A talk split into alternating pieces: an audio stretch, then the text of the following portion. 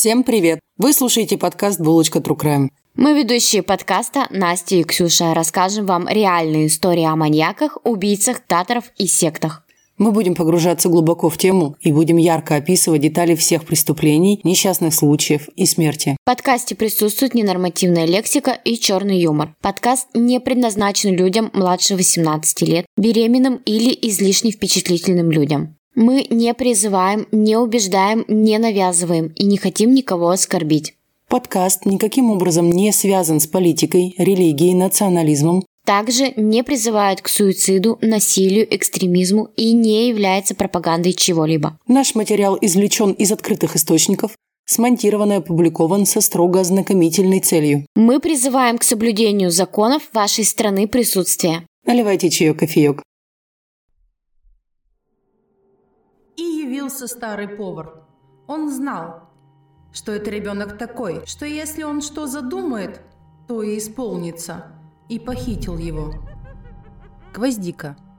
Сказки братьев Грим. Всем привет! Всем привет! Ну, это Ксюша, А это Настя. и мы вернулись! Ура! Хотя мы и не пропадали, мы же все равно выпуски выпускали, но мы не работали месяц. Ну как, не работали? Ну, работали. Ну что-то другое работали. Да. Другую работу работали. И наконец-то мы вернулись к вам. Так что всем привет.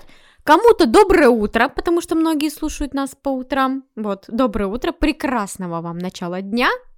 Надеюсь, наш сегодняшний выпуск зарядит вас позитивом. О, да, зарядит точно. Не знаю насчет позитивом или нет, но зарядит по полной. А у нас куча новостей. Да? М-да. Ну, начинай. А у нас команде пополнение. Да, У нас есть теперь кто? Анюта. Звукорежиссер. Ура! Ань, привет! Анечка, привет, мы очень рады тебе, мы тебя любим, обожаем, ценим и прям посылаем тебе лучи добра и любви. У меня даже есть пестня. Пестня. Ну, давай. Я ждала тебя, так ждала. Ты была звездою моей, хрустальною. Добро пожаловать в нашу подкастную семью. Аня, мы рады. Че, какие новости, Анастасия? У меня никаких. Да ладно. Только наши общие подкастные. То, что я вернулась живая с э, горы, это очень прекрасно. Начинаю в голове прокручивать так, а сколько у меня ссадин, там чё, кого нет. Я жива, здорова, невредима, слава богу. У! Я Это даже меня- вижу, что она не переломанная. Да, А по мне видно, что я очень много кушала. Ну да, видно. Кстати, э, Беларусь, Минск, спасибо! Вы такие классные, вы такие все вкусные, такое все красивое, боже мой, я даже на самом деле начала прямо сидя э, на месте через три дня гуглить, окей, скажи, пожалуйста, сколько стоят квартиры в Минске, как купить россиянину квартиру в Минске, где может работать россиянин и как получить гражданство, там вот все дела. Мне прям вот так понравилось. Вы крутые, спасибо за гостеприимство. Это было классно. Минск классный, замки классные, еда классная, драники классные. Крамбамбуля тоже. За крамбамбулю вообще отдельный респект, уважуха. Это настойка местная. Ну, у нас подкаст 18+, мы можем о таком Да. говорить. Да. В общем, все классные, все отдохнувшие и... И напишите нам в нашу группу в ВК, ссылочку найдете в описании, как вы отдохнули. Давайте, расскажите нам, обсудим это дело. Мы очень любим обсуждать, мы всем отвечаем на все комментарии, что бы вы нам не писали, плохое или хорошее, опять мы говорим об этом. И снова я об этом напоминаю, мы очень любим, когда вы нам пишете, мы очень любим а, с вами общаться. Передайте Ане привет! Передайте нашей Ане привет! Давай про историю, да? Я так пыталась отодвинуть этот момент. Очень страшная история. Я читала сквозь пальцы. Знаете, когда фильм ужасов смотришь, и когда страшный момент, ты закрываешь глаза рукой. И так в щелочку подглядываешь. Вот я так читала сегодняшний наш сюжет. Мне было очень страшно, противно, неприятно. Да. Надеюсь, вы готовы. Триггер ворнинг, э, снова дети, снова убийство, издевательство над детьми, так что все, кто не может такое слушать, э, пролистывайте некоторые моменты. И сегодняшняя история. Это, кстати, трилогия. Это последний триложец. Это последняя серия из трилогии. В общем, это третья серия нашей трилогии о Фишерах, но они все разные, и между собой они связаны только названием. Были вопросы у многих, как те два подкаста между собой связаны, они же там не родственники, нет, они никто никак не связаны, но вот они названия, у них одинаковые, и мы решили, а почему бы нам не сделать трилогию, собственно? Ну, названия же одинаковые, ну, да. у нас прямая логика, нам нормально. Первая серия у нас была об Альберте Фише, очень сложное имя, Альберт Фиш, у него было много прозвищ, серый человек, бугимен, оборотень, но одна из Фишер Кейтс, криминалисты так его назвали, то есть рыбак на детей. Mm-hmm. В русском не прижилась, но вот в американском True Crime он также звучит как Фишер Kids, поэтому Фишер. Вторая история, это была о семье по фамилии Фишер. Кто не слушал, слушайте, очень классная история о том, как в отеле убивали людей. И сегодняшняя наша история о Сергее Головкине, который сам себя окрестил Фишером. Но не так, так да не так, но, опять же, мы же только проверенные факты вам говорим. Конечно. Многие СМИ пишут о том, что он сам себя назвал Фишером, но это неправда. Он как бы Фишер, но он не сам себя назвал. И мы сегодня вот об этом расскажем поподробнее. Анастасия, давайте уже, короче, введите нас в курс дела, начинайте эту страшнейшую историю, так и быть. Сегодня про убиенных младенцев расскажу я. А я по лайту, как обычно. Сергей Александрович Головкин родился 26 ноября 1959 года. Он родился в Москве. Его отец был алкоголиком, а мать описывалась как э, тихая и обычная женщина. Но она стремилась к доминированию, была высокомерной и обычно замечала лишь тех, кто ей был нужен и выгоден. Родители часто ругались. Головкин родился с э, врожденным дефектом грудины, из-за чего он часто регулярно страдал от бронхита и у него было расстройство желудка. Он также страдал многочисленными кишечными инфекциями и, что еще хуже, энурезом. Это неспособность контролировать мочеиспускание. Возможно, именно энурез заставил его стать одиночкой, предпочитая проводить время в одиночестве, а не с одноклассниками, которые потенциально могут чувствовать запах его мочи. У обывателей, то, что я слышала от обычных, так скажем, людей, э, НРС ассоциируется только с ночными мочеиспусканиями. Угу. На самом деле НУРС э, это может быть и неконтролируемое мочеиспускание в течение дня, когда чуть-чуть моча потихонечку выходит из-за недержания, из-за невозможности, вот клапан не держит и немножко спускается. То есть почему? От него пахло мочой. Моча же имеет специфический запах, и вот прослыл он вонючкой, никто с ним не хотел дружить. То есть он мог описываться в течение дня, это видели ребятки его однокласснички. Ну, была травля, его травили. По некоторым версиям, в детстве он подвергался насилию, в том числе и сексуальному, со стороны отца. А садистские практики, такие как порка и ледяной душ, были обычными методами воспитания. Многие судебные психиатры верят в истинность теории будущей криминальной триады. Ее еще называют триада Макдональда. Это совокупность признаков и тенденций, проявляющихся в детстве либо в юношестве у многих криминальных и асоциальных личностей. Это непроизвольное мочеиспускание, склонность к насилию над животными и пиромания. Диагноз НРС был в карточке Головкина до 17 лет. После ареста он рассказал о своих первых преступлениях. Пойманный на улице кот стал жертвой номер один. Он задушил его, потом а, содрал с него шкуру и изучал строение внутренних органов. Сергей также пытался приготовить рыбу из аквариума в кастрюле с водой на огне. К сожалению, родители будущих преступников отнеслись к этим проявлениям садизма ну, без должного внимания.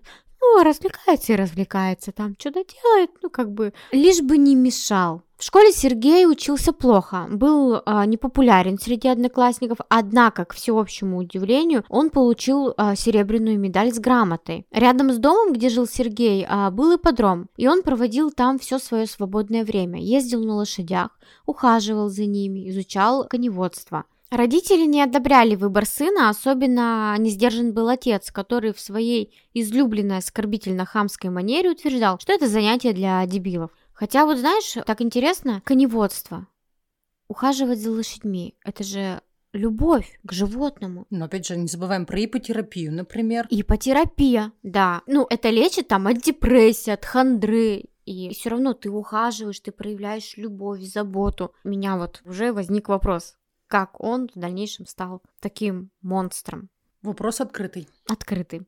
А в конно-спортивной секции у него даже появился товарищ, который обучал его всем тонкостям верховой езды. Затем Сергей, верный выбранному им занятию, поступил в Тимирязевскую академию по специальности коневодства – упорно учился, был даже комсоргом группы, но в студенческом коллективе по-прежнему оставался темной лошадкой. Ничем особо не выделялся и, как и раньше, не интересовался девушками. Небольшая студенческая дружба с э, одногруппницей не имела даже намека на сексуальный характер.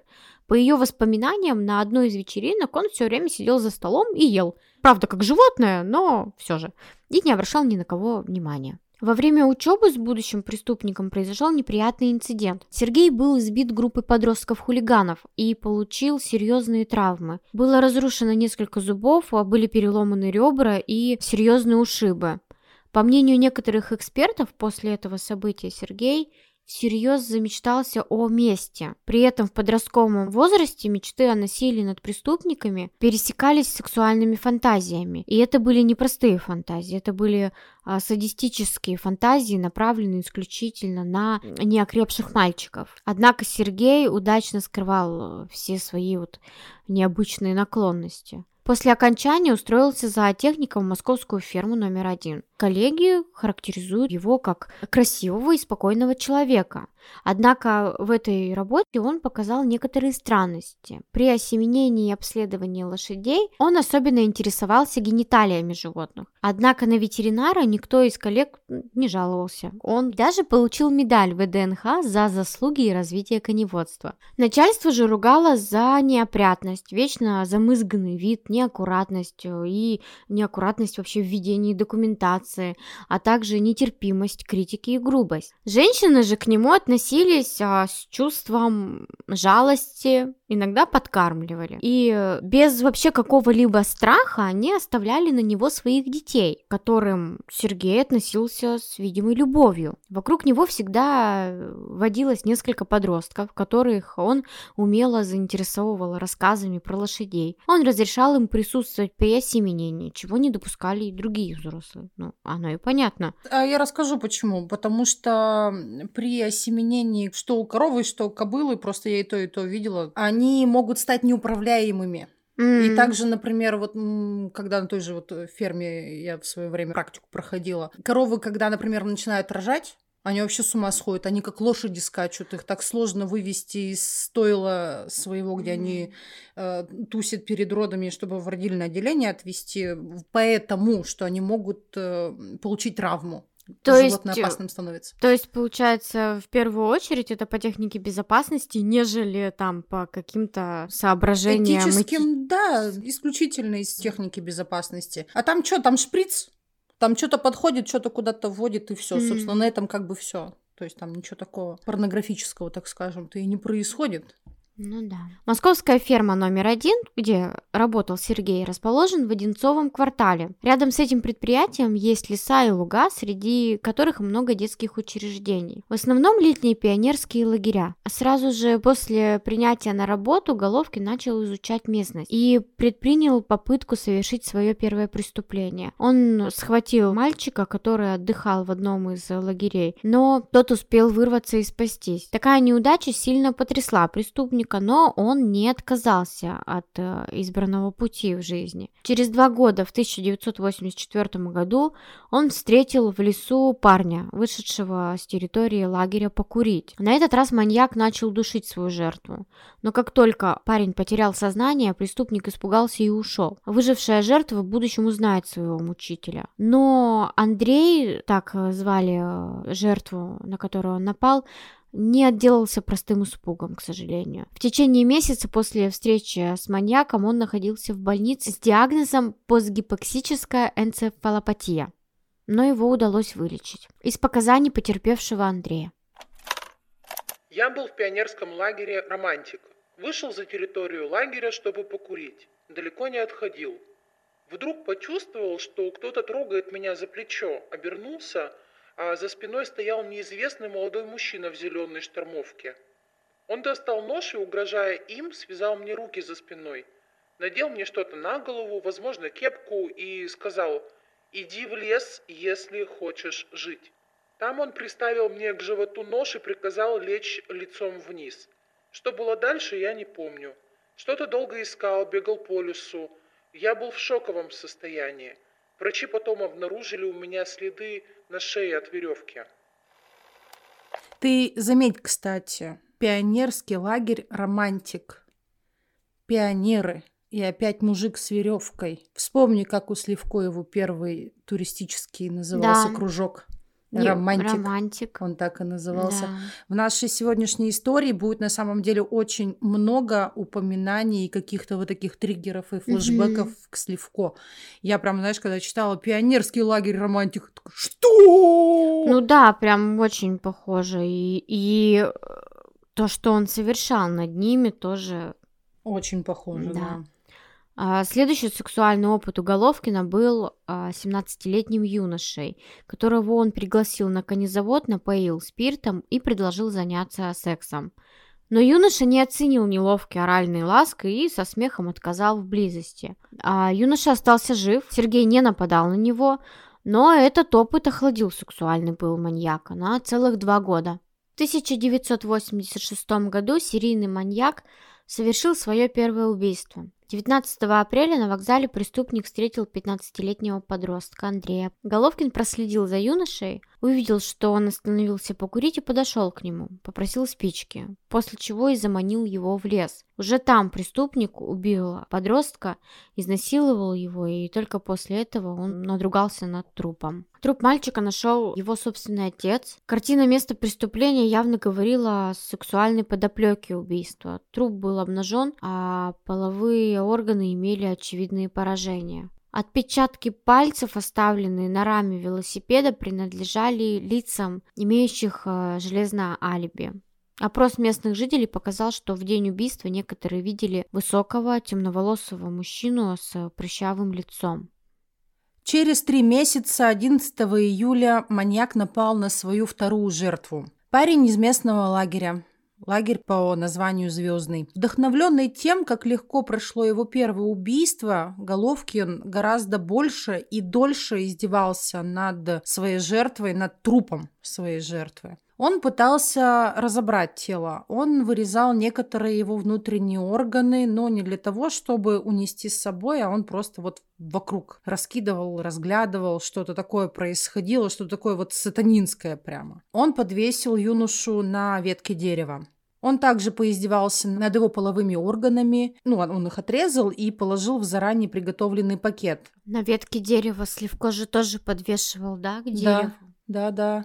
Я говорю, пионерские лагеря, веревки, вот это. ага. Возможно, он знал историю. Невозможно, скорее всего, он знал историю. Дело-то громкое было, да. Да, да, да. Мне кажется, это впечатлительно подражательное было, короче. Что-то, что-то такое, знаешь, на каких-то таких тонких материях он как будто бы подражал ему. Мне вот кажется так. Подожди, а Сливко не, не позже ли? Сливко, он Раньше? чет- четвертый маньяк в СССР вообще, он в 60-х А. же. Да, вот так вот. Я считаю, что он все-таки был подражателем.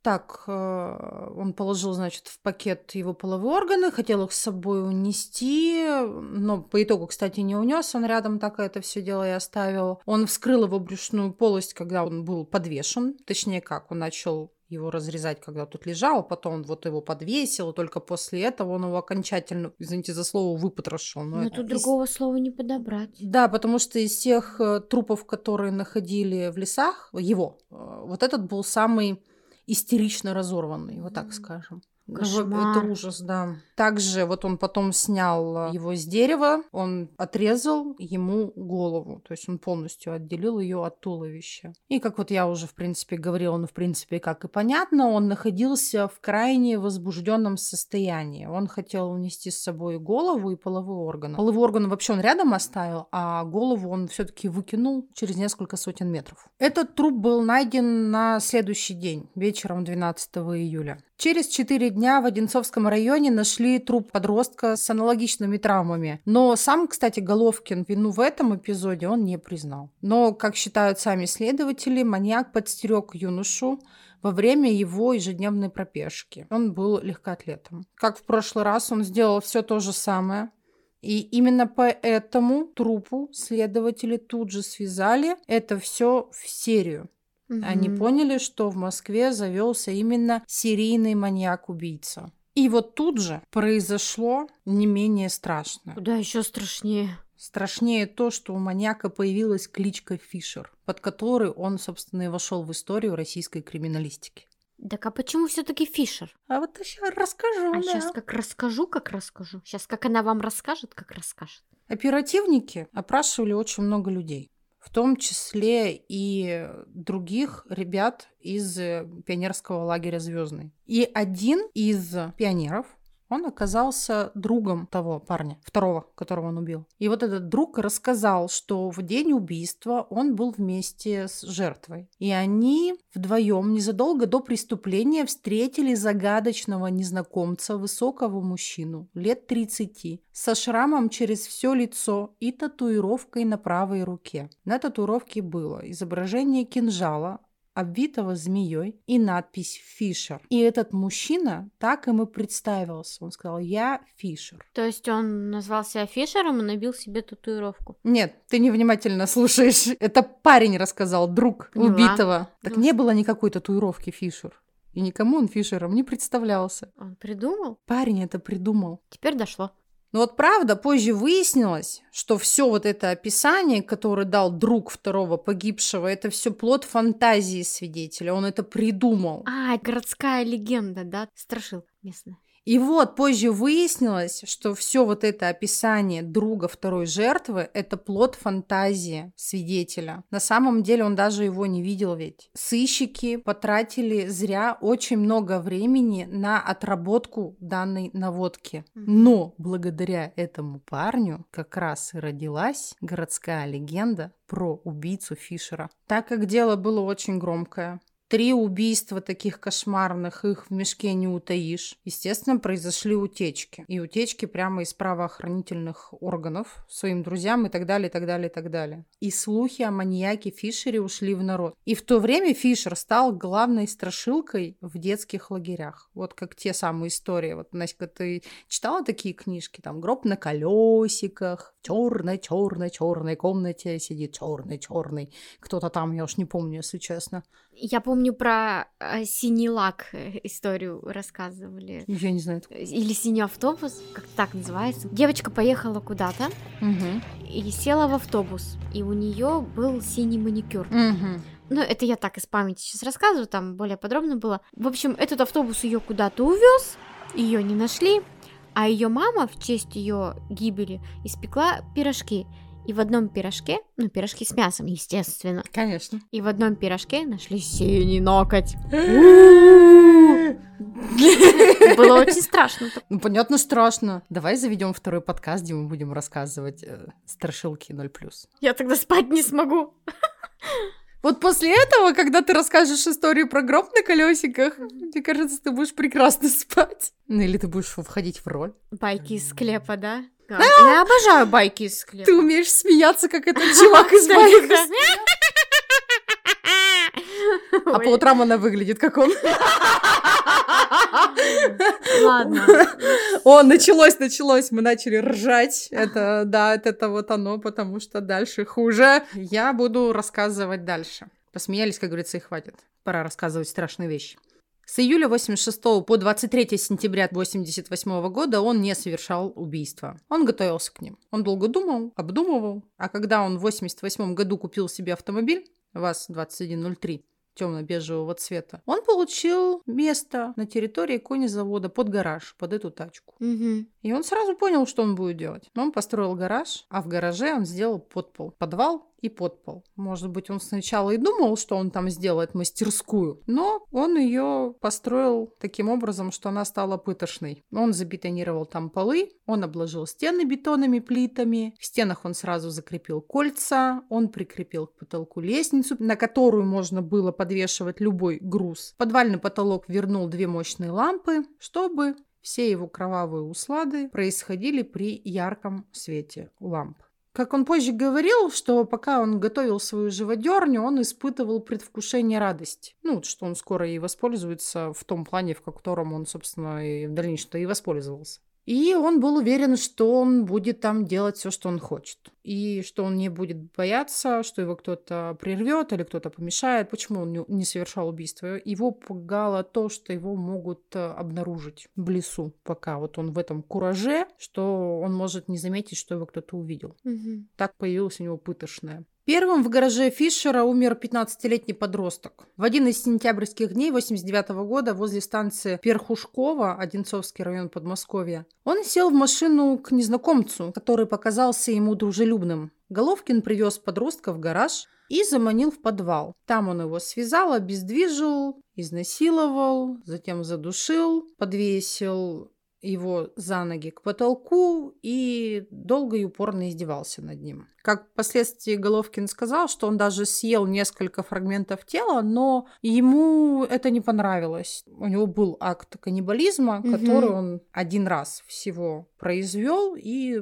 сказал, что ему не понравилось, и больше такого никогда не делал. Ночью он а, вывез труп, закопал его в лесу недалеко от э, МКАД, но при этом он оставил у себя голову этого парня. Он оставил череп. Ну, то есть вот он из головы оставил только череп, то есть подготовил, черепушка была. Он ее демонстрировал своим будущим жертвам, ну, чтобы сильнее их напугать. Вот такое ощущение, как будто мы, знаешь, какой-то сценарий к триллеру ужасов про психопата маньяка. Вот ты говоришь, а я, меня прямо в голове представляется фильм э, «Отель». М. Помнишь такой? А у меня образ молчания ягнят. М. Слушай, он слишком глупый для э, Ганнибала Лектора. Ну, да. А, или подожди, ты про э, Ганнибала или про второго, который вот девчонку-то в яме откармливал, чтобы из нее потом шкурку-то себе сделать?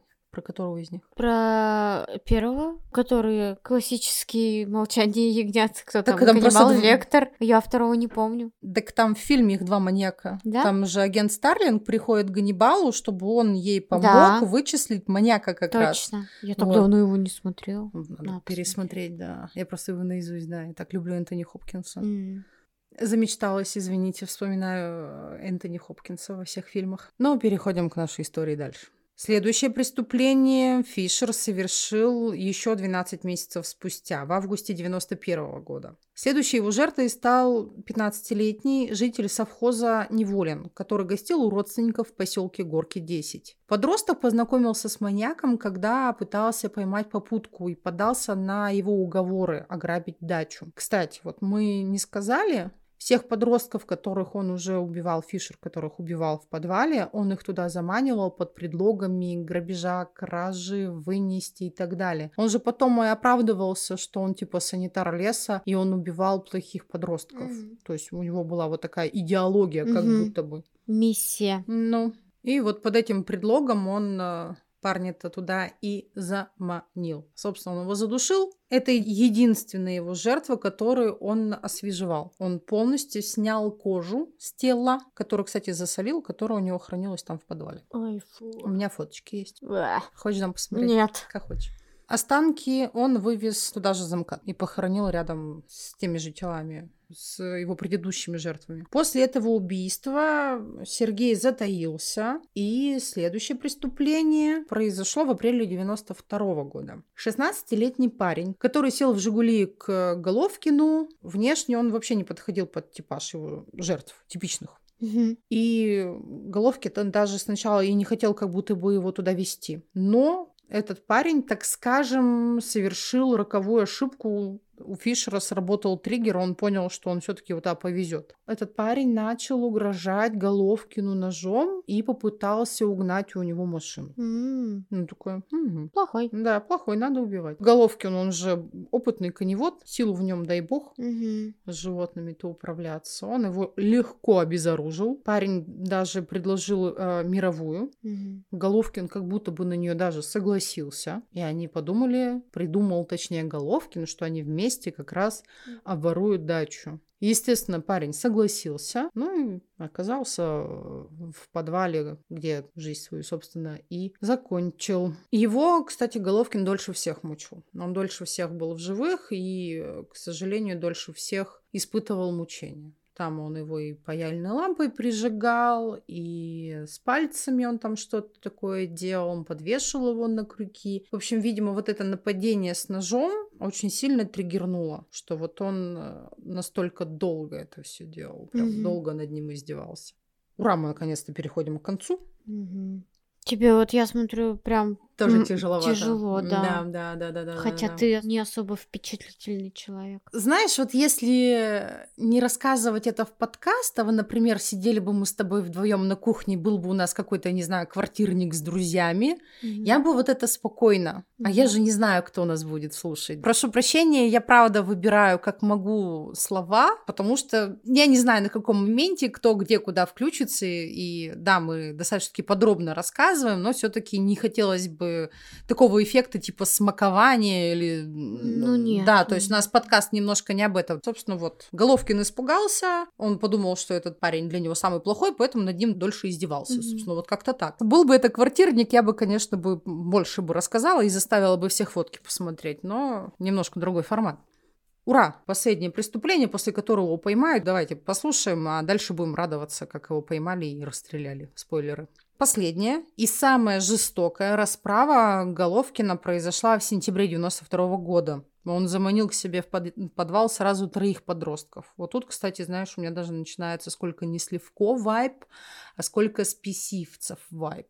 Это чья мать водила в квартиру детей. А, вспомнила, Мгм. да. И там вот он, когда троих девочек-то за- Мгм. заманили, и одна жива осталась, двоих он убил и кормил всех остальных. Короче, вот, вот это вот мне прям спесивцев привет. Это же сколько у него силы было троих подростков заманить. Он большой. Он, хотя вот на фотках смотришь, он вроде худосочный, но он же заработал с конями. Ты сама представляешь, э, сколько вот Мгм. надо сил даже просто на коне сидеть, а он там заслуженный Мгм. Дрочитель. Так считаю, он большую часть жизни занимался, да, коневодством. Это ж Мгм. какая у него группа мышц там, конституция тела. Конечно, конечно. Вместо рук, наверное, вот канаты просто. Ну, Мгм. точнее, вместо жил, да, как говорят, там вместо жил канаты, вот что-то вот такое. И вот он был настолько сильный, что он троих там сразу заломал. То есть он познакомился с четырьмя подростками. И трое сели к нему в машину, которых он уговорил как раз пойти на дело тоже обворовать дачу. Мгм. И он даже сказал, что он уже вскрыл, и нужно оттуда вынести, помочь, и они там вместе продадут и разделят украденное. То есть Головкин им сказал, что у него уже вскрытый есть гараж, оттуда нужно помочь повытаскивать побыстрее. Так, Он предложил им склад ограбить. В том числе, да, но сначала вот через гараж. Мгм. И он туда привез их, в свой гараж. И когда они туда спустились, он просто захлопнул дверь. М, оставил их там. Да. Позже он спустился к ним в гараж. Естественно, парни уже были напуганы до ужаса. Они просидели в этом а, подвале какое-то время, без света, без ничего, были напуганы. И когда он спустился, он сразу им сказал, что я буду вас сейчас убивать. Вы про Фишера слышали? Так вот это я, сказал он им. Мгм. И предложил им самим выбрать, в какой последовательности кто будет умирать. Мгм. Он еще над ними поиздевался морально. Морально, да.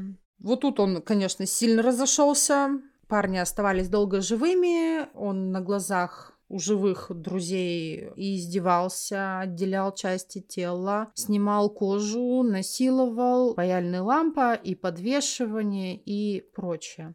Отличительной чертой Головкина было то, что он каждой своей жертве, он выкалывал глаза, каждый, Мгм. и он оставлял у себя, я забыла сказать, трофей. М. Снимал. И вот э, как раз с тела одного из погибших ребят из этой троицы он снял цепочку, на которой висела иконка. Иконку-то он выкинул, а цепочку себе оставил. Останки погибших Головкин закопал в лесу недалеко от платформы Честцовская, примерно в том же районе, где он убил э, пионера из лагеря Звездный. И в этот раз он ошибся. Дело в том, что в момент знакомства вот с подростками, как я говорила, что он познакомился с четырьмя, а увез троих. Один парень не поехал с ними, он отказался. Мгм. И когда эти трое пропали, естественно, вышли на их друга, который дал показания. Он четко описал, как выглядел этот Мгм. человек, который увез их друзей. Мы прикрепим к нашему посту Фоторобот. фотороботы. Первые фотороботы, они на Фишера вообще не похожи. То есть э, искали человека совершенно не похожего на Фишера. У Фишера такое у него вытянутое лицо у Головкина, а там такие круглолицые всякие. Ну, Ну, тот, допустим- который придумал Фишера, так он мало того, что придумал Фишера, и те, кто его видели, видели вскользь. И хорошо-то описал-то именно только последний, вот этот, самый последний. Фоторобот не похож на придуманного Фишера, который вот тот парень, ну, описал, да? Правильно? Тот, который тот. Ты говоришь, что фоторобот, который вот последний описал, не похож? Нет, я не так сказала. Я сказала, что как раз последний, который дал показания, он дал самое правильное описание внешности Головкина, потому что предыдущие, вот мы их прикрепим, они как раз совершенно не похожи.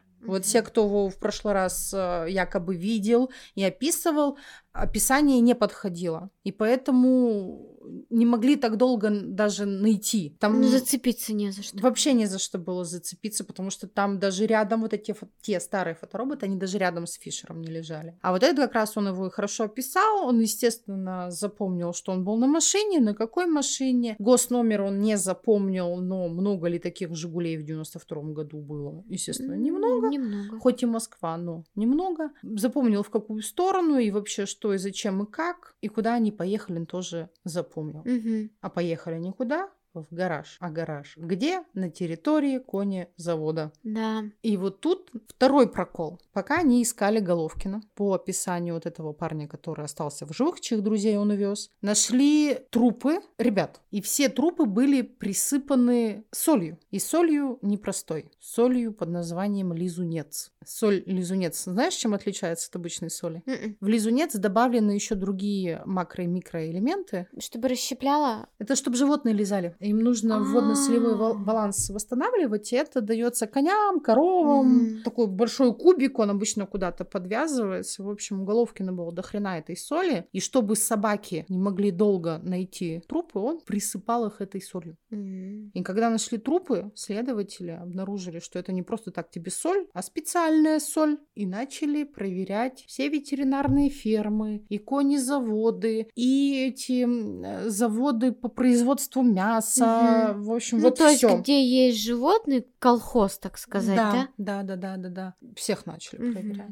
И даже, кстати, у следователей в какой-то момент они пытались приписать вот эти убийства Чикатило, потому что они орудовали в одно время. Мгм. Но у них э, не получилось их по итогу между собой связать, во-первых, потому что друг от друга достаточно далеко преступления происходили, хоть и Чикатило был гастролером, но не таким далеким гастролером. И еще все-таки характер самих убийств, ну, трупы, которые находили, они не подходили под те трупы, которые находили после Чикатило. Мгм. Потому что Головкин, например, насиловал не всех, а Чикатило, собственно, для чего всех убивал, чтобы всех насиловать. Мгм. Сам не мог, ножом насиловал. Ну, ладно, это для наших будущих подкастов. Кстати, ты хотела бы рассказать когда-нибудь про Чикатило? Я думаю, да. Да? А я вот нет. Хотя, Не хочу. что про него рассказывать? Не хочу, он мне так мерзок. Все-таки у него было очень много жертв, а у меня на самом деле есть список жертв. Можно сделать выпуск, посвященный жертвам, просто почтить память. Обсудим. Обсудим, да. Так вот, они поняли, что это не, не Чикатило, ну тогда и Чикатило не был пойман, ну, типа, не Чикатило. Мгм. Это, типа, разные. И так как преступления совершались на территориях или рядом с пионерскими лагерями, естественно, следователи обратились к истории Сливко, Мгм. потому что они подумали, что это тоже может быть педагог Мгм. руководитель кружка или Мгм. какой-нибудь тренер, потому что страдают подростки, 15-16 лет вот такие. Но опять не получилось, не получилось. И вот отработав столько много версий, что это может быть Чикатило, что это может быть э, залетный какой-то маньяк, что это может быть какой-то опять педагог. Как раз только после этого были найдены трупы, которые были обильно вот посыпаны этой солью. То есть угу. первые, они тоже были посыпаны, но было не столько. Раз их трое, как раз вот обнаружили этих троих ребят, угу. на них было очень много этой соли, этой соли лизунца. И вот именно это показала оперативникам, вот в какую сторону нужно искать. И, естественно, они поехали куда? На конезавод. Только после этого его очень быстро вычислили. Следователи начали шерстить близлежащие все э, фермы, и тогда как раз Головкина вычислили. Но не было повода его задержать. Нужен был повод. Ну, потому что вот так. И это я взяла из интервью человека, который занимался делом Головкина. И они решили его взять только тогда, когда заметили его опасную активность когда Головкин ездил на своих «Жигулях» по Одинцовскому району и проявлял, так скажем, странную активность по отношению к окружающим. Mm-hmm. То есть он явно кого-то вычислял. И там его остановили для проверки документов. Ему что-то не понравилось, он начал скандалить, он начал уезжать, и там даже была история с тараном милицейской машины, его машины. Вот так вот его задержали. Mm-hmm. Возможно, возможно, кстати, оперативник просто об этом умалчивает. Может быть, его специально выявили на, на агрессию. Да, угу. чтобы был повод. То есть вот они искали какой-нибудь повод его задержать, чтобы начать его проверять. Угу. Головкин, ну, вот его задержали как раз по отношению к тому, что он сопротивлялся сотрудникам милиции. Его доставили в отделение, приступили к допросу, но он, естественно, молчал и ничего не говорил. Пока он сидел в камере, достаточно-таки быстро нашли все его имущество, которое есть. Гараж на территории конезавода. Они туда приехали на обыск и очень быстро нашли потайную дверь в полу, где, собственно, и нашли оборудованную камеру пыток. А там дальше Головкину, естественно, уже нефиг было и отпираться. Потому что самое главное, что они там нашли, это как раз снятую кожу одного из убитых парней. То есть она лежала вот там сложенная в чемодане. Такой Эдгейн вайп. Маньяк на маньяке да. вайп там и сливкой. Ну, они еще нашли органы и части тела жертв. Они были, были найдены. да, они были там найдены, они были как подкопаны немножко, то есть они mm-hmm. были сильнее спрятаны. Они вот находят ножи для разделки туда-сюда, вот это все открывают чемоданчик, а там парниша служенный. Кошмар. Да. Внезапный арест сумасшедшего удивил не только мать и сестру Сергея, но и всех, кто его знал лично. Ветеринар усердно работал, жил один и во всем был непревзойденным. Коллеги-мужчины считали Головкина немного странным, а некоторые даже называли недоизбранным, но только за отсутствие вредных привычек и э, бурных романов. То есть жил один, не пил, не курил. Да. Была бы у него, например, какая-нибудь жена, вообще бы, наверное, его даже странным бы не считал. Да. Что примечательно, на допросе сам маньяк признался, что не помнит, был ли у него хоть раз в жизни успешный половой акт с женщиной и привлекали ли его вообще женщины. Головкин также рассказал, что намеренно отказывался от идеи создать семью, хотя в зрелом возрасте имел успех у женщин. Больше всего убийца боялся самой мысли, что у него будут сыновья, и что он однажды сделает с ними то же самое, что и со всеми другими погибшими подростками. Это прям снова и Сливко, и Чикатило вайп, потому что Сливко постоянно думал о том, что он хочет убить своих детей же. Угу. И Чикатило тоже. Ой, фу -фу -фу. Фу -фу -фу -фу Как только все жертвы Сергея были установлены, а виновность преступника доказана, родственники маньяка отказались от общения с журналистами и общественностью. Возможно, они просто опасались мести со стороны семей погибших. Сам Головкин а, воспринял приговор спокойно. По словам его сокамерника, он вообще вел себя отстраненно, лишь изредка говоря, что сожалеет о причинах, по которым оказался в камере смертников. Но хоть и принял свой приговор спокойно, до этого Головкин пытался дважды покончить жизнь самоубийством. Как хорошо, что безуспешно. Да. Да. Факт казни сумасшедшего не получил широкого освещения по неизвестным причинам. СМИ и официальные лица его не комментировали. Но даже после того, как Головкин закончил свое земное существование, легенды Фишера наводили ужас не на одно поколение подростков, отдыхающих в пионер-лагерях. Да.